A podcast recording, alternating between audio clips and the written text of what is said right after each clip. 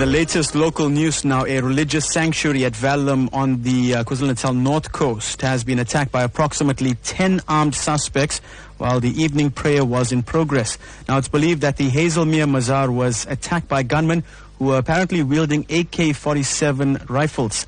To tell us more, we're joined on the line now by Prem Balram from Reaction Unit South Africa. Prem, good morning and welcome to Newsbreak. Good morning. Can you discuss the circumstances surrounding this incident? Well, members of Reaction Unit South Africa were called out at uh, 1955 uh, to the Hazelmere Mazar, that's approximately five kilometers from Verulam Central. On arrival at the scene, we were informed uh, by approximately 10 worshippers that 9 to 10 gunmen had forced their way into the Mazar and robbed them at gunpoint.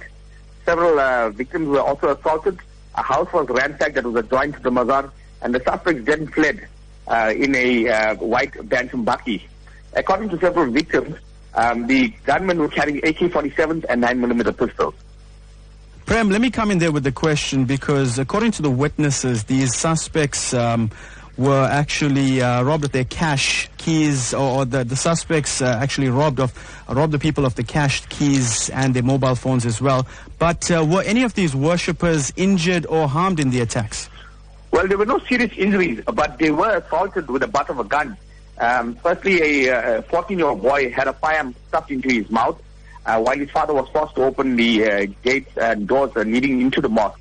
Uh, a second uh, male was also assaulted with the butt of a gun and was forced to open a residential block uh, that is attached to the mosque. Prem, you mentioned the firearms. AK-47s were apparently used. Um, and in your field of work, are you finding that these weapons are being used more often? Yes, they, they are being used more often. Uh, we encounter AK-47s, uh, you know, every few days uh, in, in, in petty crimes as well. Uh, petty crimes uh, such as common robberies, uh, where, where cash of a few rands or a few thousand rands are taken. suspects are using heavily, are, are coming heavily armed uh, and attacking, uh, you know, uh, victims that are, are not armed themselves. Prem, that is all the time we do have this morning. Thank you so much for joining us this morning.